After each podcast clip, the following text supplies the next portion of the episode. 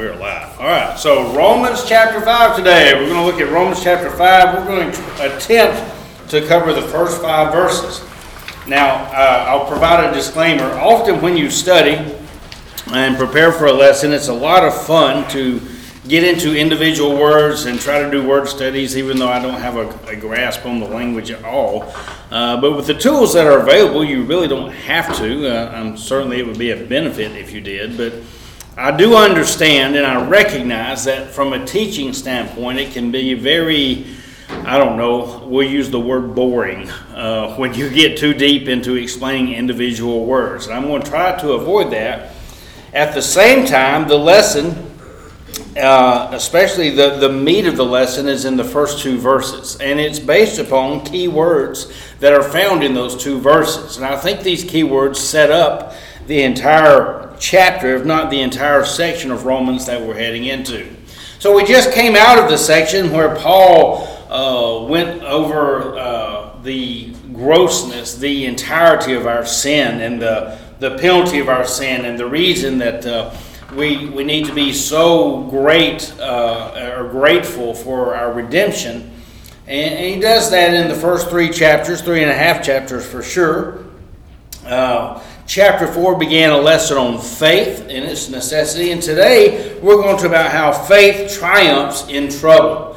And more specifically, how faith triumphs in our trouble. So, this word faith, the, the book of Hebrews teaches us that faith is the substance of things hoped for. However, it's important for us to recognize that uh, faith does not occur without substance. In other words, it's, it's not a blind faith, it's not an empty faith. Often, Christians are accused of holding on to a blind faith and say, well, y'all just say you believe and you expect us to accept it.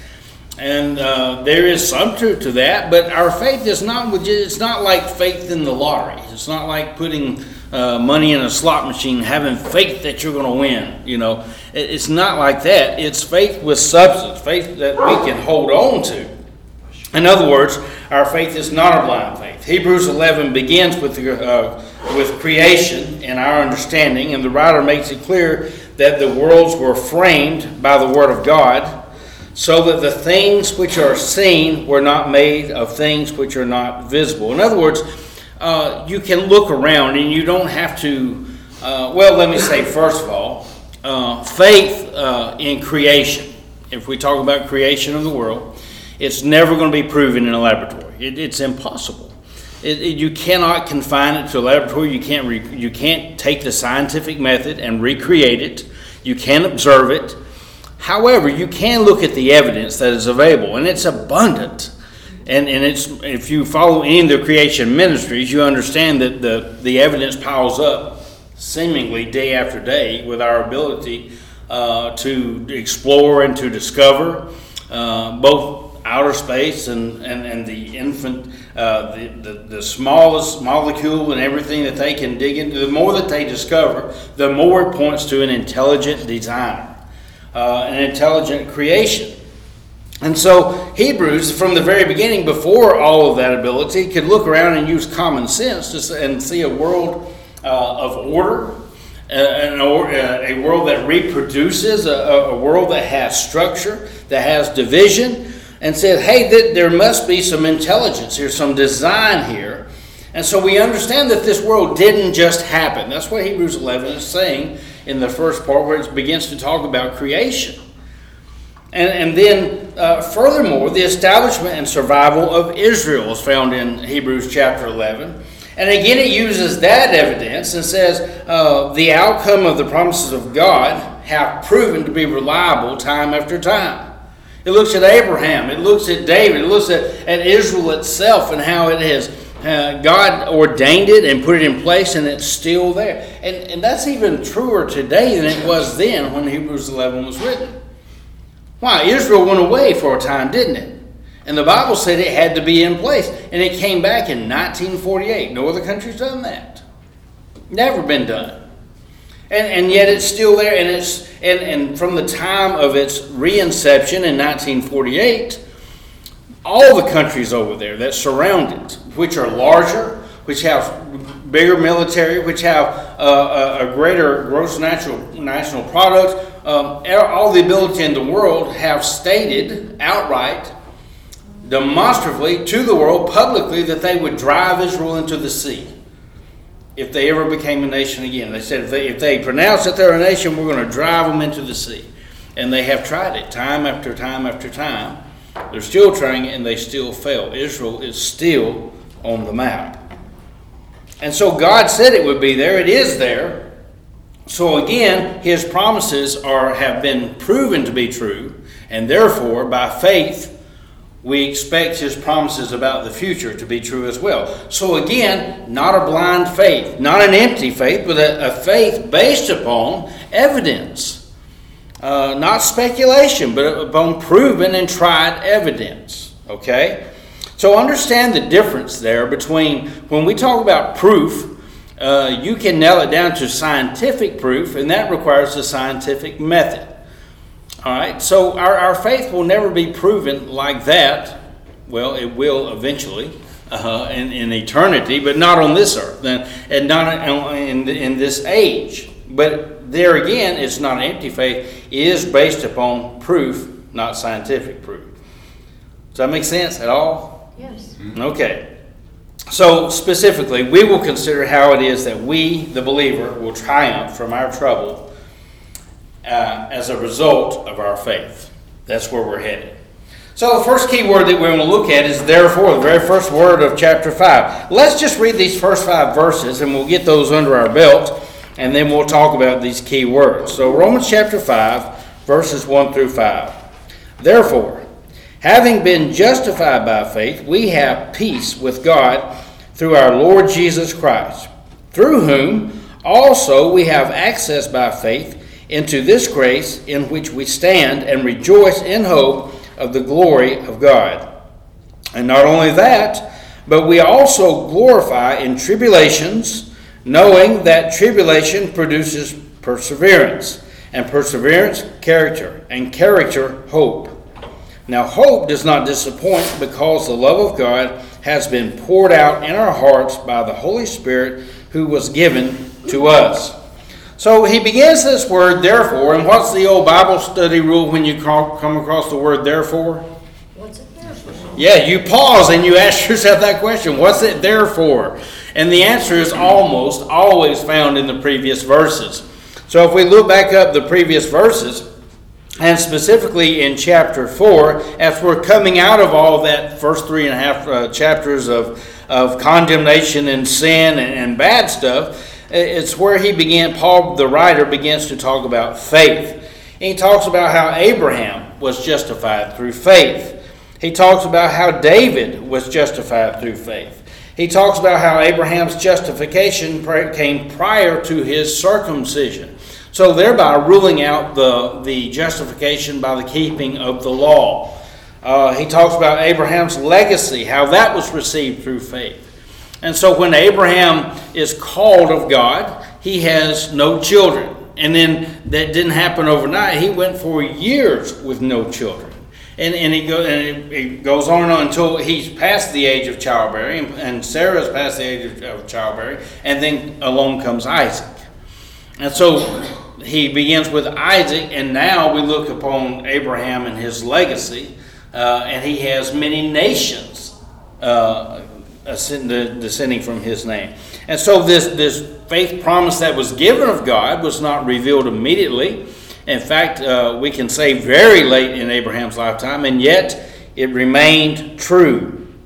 And so, again, uh, therefore, because of these truths, of, of this, this evidence of faith, therefore, because that is true, that's what he's saying, then the rest of this that follows, which is more directly to us, the believer in the church age, specifically to the church at Rome, Paul is saying, because of those things, therefore, church at Rome, understand these things. And that's what the, the that's why he begins the, the passage with therefore. So then he moves on to justification. He says, having been justified. Uh, now, if you most of you use a little electronic Bible, but if you don't, we're going to turn here in just a minute to Romans chapter 8. So if you want to find that passage and kind of stick your bulletin there to hold your place or whatever, we'll be coming back to these passages. but we're going to cross reference a couple of times, and we're going to uh, cross reference here in Romans chapter 8. So let's talk about the word justification. When I was a, a small boy growing up and, and in church, uh, we were taught again and again, that anytime you heard this word, they, uh, they talked about justified, and it stood for just as if I had never sinned. Okay, and, and I, I don't hate that definition. That's not a bad thing to learn, but I think it goes a step further uh, that we, we need to look at uh, as we do our study this morning.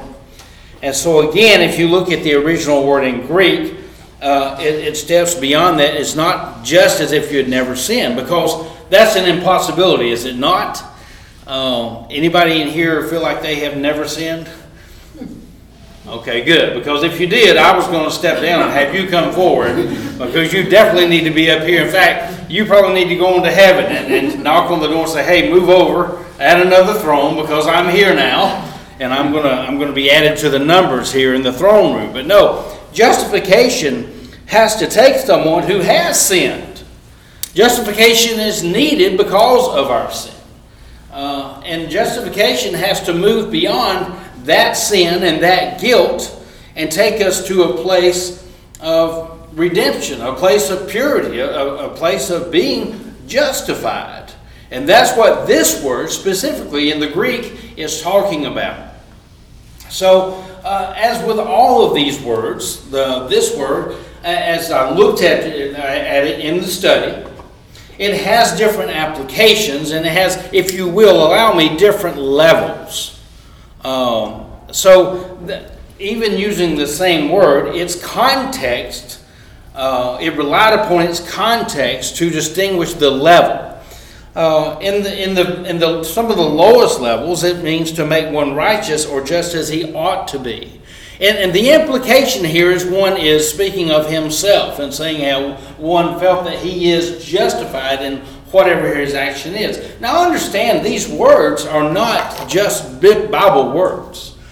When they study these words, uh, uh, we, we, of course, look at them in the Strong's Concordance and the, uh, uh the other dictionaries and lexicons that we use to do these uh, uh, studies with, to, to reference. Well, the, the men and women who put these together, the great minds who put these together, didn't just turn to the Bible and look only within the Bible and try to figure out what the words meant. No, they look at all ancient documents that they have access to. And so they, they look at this word that is used and they try to apply it and they try to find it in legal documents. They try to find it in correspondence. They try to find it in travel documents. Uh, even in day to day things like recipes or, or, or just uh, letters. Anything they can find from that period of history, they take that word and they study what does it mean within context. Okay? Uh, we use the word love here. Now, in, in the Greek, there's four different words that are used for love, but in, in English, we just love stuff, don't we? And when we stand up at the marriage altar, we use the word love as part of our vows. And we, we vow to love our spouse. And then we walk out and we go to the reception, and I just love white cake. and I love the chocolate cake.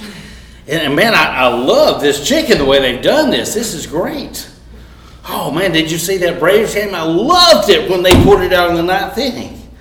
Oh, did you see the groom's car? He's got that new car. He's got that. He's got that new Camaro. I love that thing. That thing's all. And hopefully, I hope that when we use love the first time in those vows, it was different from when we found that cake and that car and those uh, there, there's a context there and there there should be a level of that love and are you on board with me there same thing here with justification it can be used as one speaking of himself as he feels I, I feel okay to be here i feel okay to you know we're in this business agreement matt and i and I've met my obligation, I feel justified in demanding that he meet his obligation to me because I've given him what he, my side of the deal. Now I feel justified in demanding my side of the deal.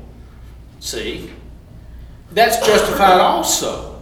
Uh, but my worth is just as good as his worth because we had an agreement that, it, that if I delivered X amount, X amount of bushels of corn or whatever it might be, he might owe me a heifer or something like that. They might find something like that in a document and say that's one meaning of that's one use of this word justify.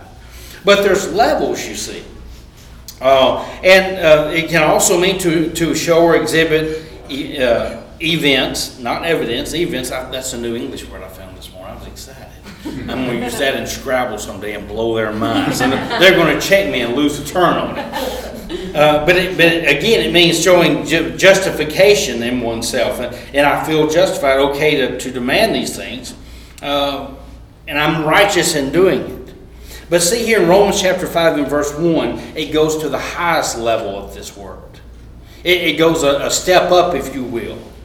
And, and, I don't know how they determine that within the context of all the other Greek words it's used with, I, I imagine. And it says this carries an even stronger ideal of judging and declaring one to be righteous and therefore acceptable. Here's, here's the idea that, it, that it's not oneself or one's agreement that one has made, that they're bringing something to the table that makes them equal and okay, but yet a, a higher court, a higher authority is looking upon somebody and say, justified, acceptable, paid up, worthy. And it has no connotation of the person that's being justified being in and of themselves worthy. It's just justification given, applied, if you will. That's the word used here. That's the context of the word here. So he says, therefore, because of all these things that we've already looked at, the things we've already established, the things that are commonly known Abraham, David, Israel, all these things, because of those things, having been justified. Did you catch that? It's a past tense justification. Where did that happen? When did that happen? When did that justification happen? Not rhetorical. Somebody volunteer an answer. When did that happen? When did the justification happen? Therefore, because of these things, we put our faith in those things, and because of that, we're justified. Had we been justified, so when were we justified? When were you justified? At the cross. Well, yes, that's the beginning of it. But the cross happened two years ago. Were you justified 2,000 years ago? When you declared faith. There you go, when you put your faith in the cross. So both answers, yes, are right. It had to be the cross. It had to be the death, burial, and resurrection because that put it in place. But that wasn't a portion to me until one day in Decatur, Alabama, when I kneeled down on my knees at 1314 2nd Avenue Southwest. You don't have to remember the address to be justified. Don't get nervous.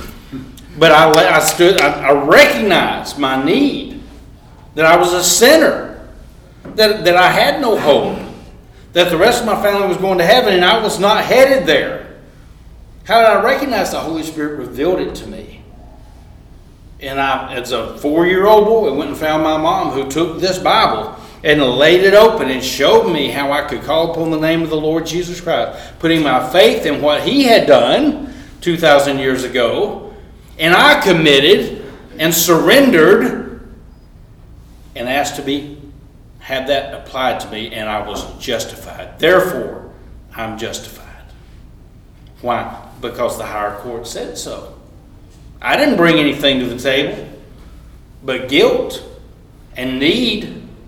And yet, having been justified by what? Faith, not by my works. Didn't bring anything, didn't bring any works, but having just been, been justified uh, uh, by faith. I told you we were going to Romans 8. Turn over there real quick. Romans chapter 8, verses 30 through 33. And we're just going to read these. It's just a companion verse, but this uh, illustrates uh, precisely what we're talking about.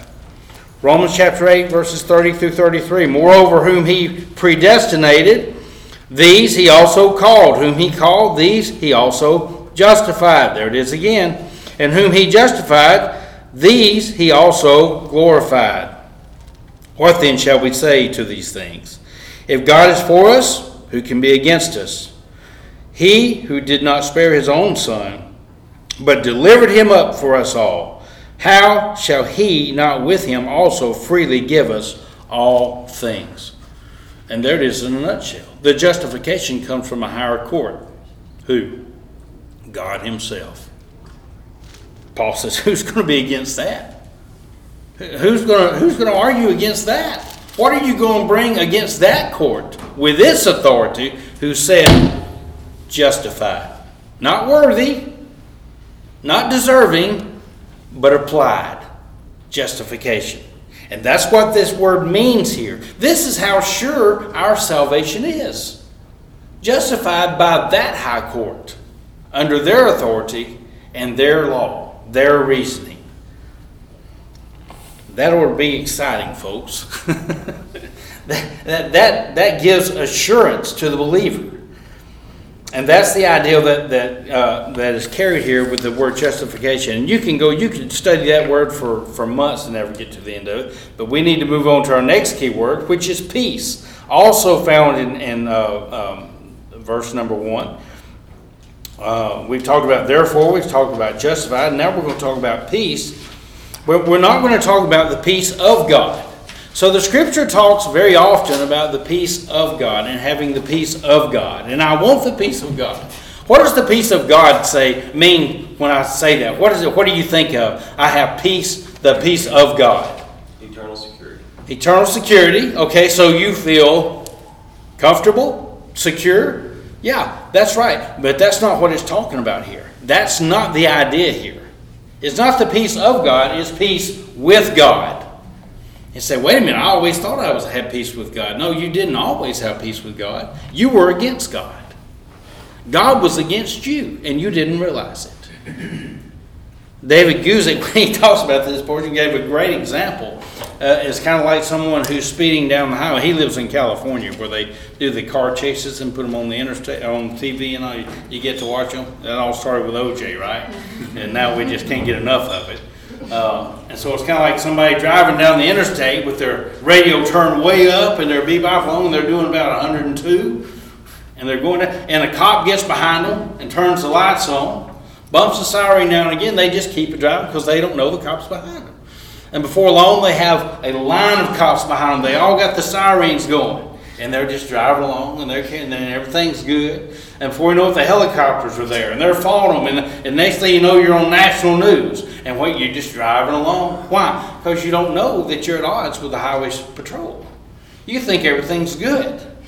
That's the example here. Before you're justified, you don't have peace with God. You're, you're in trouble and don't even know it. You're at war with God and don't even understand it. You see, it's kind of the opposite uh, our peace with God is the opposite of the enmity with God. Uh, the Old Testament uses that word enmity a lot, and it's always in reference to sin and, and Satan being opposed to God, being at, at odds with, being at war with God. And we're a part of that. We're children of the devil before we receive Christ, whether we realize it or not. You think, well, I was never that bad a person. That's Satan's plan. That's what he wants you to believe. That's what he wants you to think, and he's very good at that. Uh, it, it, it, we're at war and enmity with God until we reach this point of justification. And so it's not talking here about our uh, the peace of God. It's talking about being at peace with God. We move from that position of enmity to the place of peace, of partnership, of family of acceptance. And that's where the next, uh, the next word is headed access. But before we get there, let's look at Ephesians chapter 2, verses 14 through 18. We have another companion passage here that goes along with this same ideal. Ephesians chapter 2, verses 14 through 18. And the little heading inserted in my Bible says, Christ our peace here.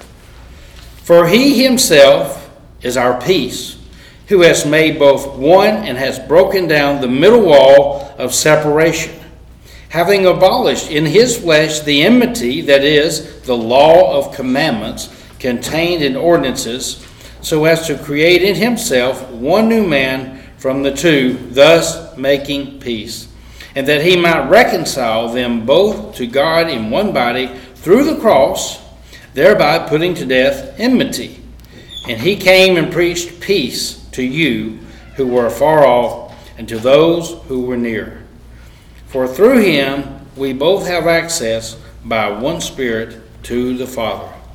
How many of you, and I, I want you to really pause for a moment, put your Bibles down, everything. You, I, I want you to go back in your mind to the place and the time when you received Christ. And I don't care so much about the date.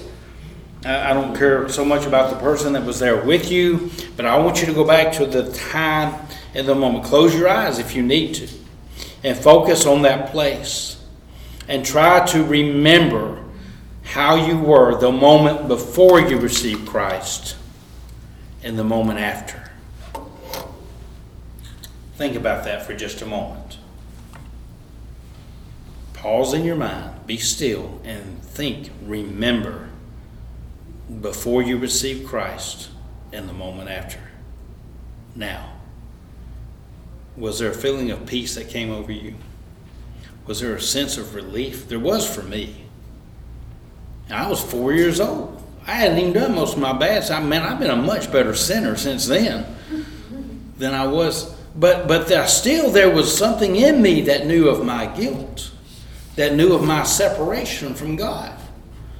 I've not been to Bible college yet. You know, I've been to Sunday school and probably VBS a time or two and training union or whatever. I, I grew up in church. You know, I had a bad drug, uh, drug problem back then. I got drugged to church three times a week, whether I wanted to or not. See? But there was a moment, even then, at four years old, in what we would call innocence, but it was enmity with God.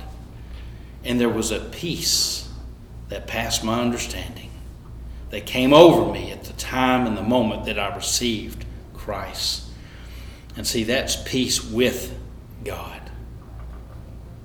Oh, yes, the peace of God, certainly, but I was at peace with God, and that's where the peace of God came. And there should be something like that attached to your salvation, I firmly believe. I think that's, that should be the case. And, and, and so we see this, this peace that passes on, this peace with God that, that accompanies this faith. By the way, that's another, yet another evidence of the faith, is it not? All right. So then we have the next word, access. And we're moving along here. Access. We find this in verse 2 of chapter 5, through whom also we have access by faith. And Guzik points out correctly, and, and this is a lot more, a much more complicated word study to get the context. So I'm going to ask you to either do your own word study or take my word for it uh, and I don't care which you do. Uh, I'm just going to tell you what we found. That this is a much more uh, permanent word. It's it's not access in such a way that you might, you know, if you go to if you go to Disney, you can walk up to the gate, and you can. Uh, uh, take a, a, bunch of money with you, by the way, if you do this, uh, and you try, and you can buy a ticket for the day that'll get you in the gate, and you have access for that day to stand in all those lines in that blazing sun for hours and hours to pay 20 bucks for a Coke and ride on one of the three rides that they have. By the way, they only have three rides. My, my family hates to go to amusement parks with me because I look past the facade of how everything's decorated and they got about three different hydraulic arms that move in different directions and they just paint them differently. It's like it's like Taco Bell. I don't care what you order at Taco Bell. They just dip it out of the same bowls and fold it in different shapes. There's about one meal at Taco Bell, and I love Taco. Bell. Disney's the same way. So you can go get your access for one day, or you can do what my and my friend they love me so much. They went to Disney without me the last time they went. It was wonderful. I thanked them for it. They did a girls' trip, and I was proud to not be a part of that. But they did it right. They, they got somebody that knew what they were doing and they made reservations. And man, before they went, things came in the mail, some kind of doodad they put on. To, and, and they had access for several days. And not just access, but I guess fast passes or something like that. Go to the head of the line, all this. Whoo! But at the end of those three days, just or whatever, however long it was, guess what happened to that access? Now you had to pay more money if you wanted to go again. It was over. That's not what we're talking about here. We're talking about access. We're talking about permanent access. You can couple this with those other Bible words like dwell with, eternity, adoption. That's the access that is mentioned here in verse number two, through whom also we have access by faith into this grace in which we stand, that standing. So that's another one of the same. It, it's talking about this rejoicing, hoping. Man, would there be much rejoicing if you had heaven for three days? Even if you had the fast pass in heaven and it was only three days, how horrible would it be to have to leave after three days? That would be torture. That'd be worse than not going at all, I think. And that's not what he's talking about. He's talking about access as a family member. You're justified the High Court has said even Matt can be here because we see the blood applied. That's right. He's justified. Why? Because we say so. You want to argue about it, you got to argue with God. See, if Satan came to me and argued with me about my justification, he'd win because I know what I am. You know who you are, but he didn't. He didn't get that. He didn't get that privilege. If he wants to challenge my justification, guess who he's got to argue with? Jesus and God the Father and the Holy Spirit, all three in one. Because that's the high court who said, justified. It wasn't none of my doing. I don't have the authority. But that high court said, justified. By the, so, devil, you want to argue with that? Good luck, buddy. It's not going to work. We know how that's going to end for him, don't we? Did you have something, or were you? Oh, okay. You get a little itch. Okay. I, th- I, thought you was getting excited back there, getting a little Pentecostal. That'd be okay too. Last word: tribulations, verses three through five. Let's look at them again. And not only that, but we also glorify, or we glory in tribulations. Now that that sounds contradictory to me. any, any of you enjoy your tribulations? Any of you get excited about the next tribulation that's coming? No, me neither. But let's read on and see if we can understand it. Glory in tribulations, knowing that tribulation produces preservance. preservance. If you have the old King James, it says uh, produces faith, I believe. Work of patience. Work of patience. Patience, yeah, that's it. Patience, not faith. Thank you. And perseverance, character, and character, hope. Now, hope does not disappoint because the love of God has been poured out in our hearts by the Holy Spirit who was given to us. So, quickly, quickly, tribulations here are, are accepted as part of the faith walk. If you want to be a part of this faith, if you're going to accept Christ, if you have accepted Christ, you should, you should expect tribulation. But now, hold on just a minute before we jump off, before we start throwing up a red flag or, or, or saying, oh, we didn't like that part. Um, are, are the unsaved, do they have tribulation too? Yes. Of course they do.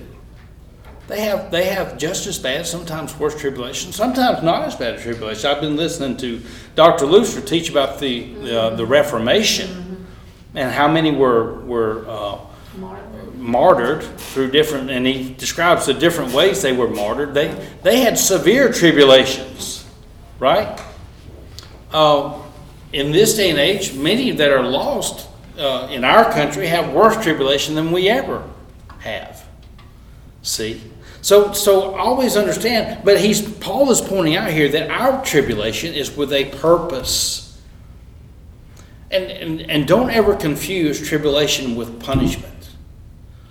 See, see, God doesn't punish his children in not in that way of, of just torment, but he corrects. Yeah. You, you might be receiving correction because of your sin and, and sometimes that's the cause. But your, what he's talking about here is tribulation. It's about it's about enduring things for the faith to make you stronger, to build your character, to give you patience, to give you a greater hope. Sometimes to be an example to others and unbelievers. See. And Paul's just being honest. The writer's being honest, and hey, you, you don't you don't pray the prayer and then everything turns to sunshine and roses.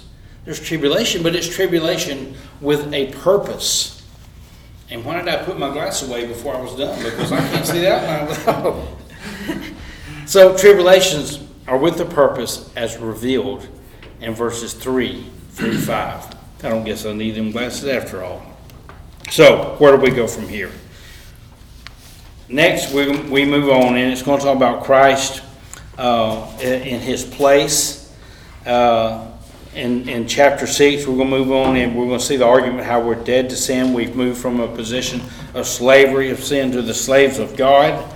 And then in, in chapter seven, one of my favorites, the Dr. Seuss chapter, uh, he, he's, uh, talking about how he's freed from the law. So any questions on any of those, any of those key words? Justified, uh, we talked about justified, peace, access, and tribulation. Any questions on any of those? No, man, I did a great job. I am awesome. I'm doing really good. All right. Uh, I'm excited about where we're headed. Uh, we're, uh, we, we got through those first three chapters of Romans, and it, it just it's going to get better and better and better. Uh, if again, I've talked about the Romans Road in here. If you're familiar with the Romans Road, if you have it written down, as we go through this study, make sure those those verses are highlighted in your Bible or pointed out in some way, so that as we get to them, you get the full context of them. It's great to just have them in a one-on-one witnessing situation, but if you really get the meat of the context, it, it's so much better. It's like John three sixteen. That's a great verse that we quote and use a lot, but when you go back and really study the context, it takes on 10 times the meaning. Uh, for God so loved the world that he gave his only begotten Son. When you understand the context of it, it's even better. It's greater. All right. Good deal. Love y'all. Get out of here. I'll see you next week. Thank you, sir.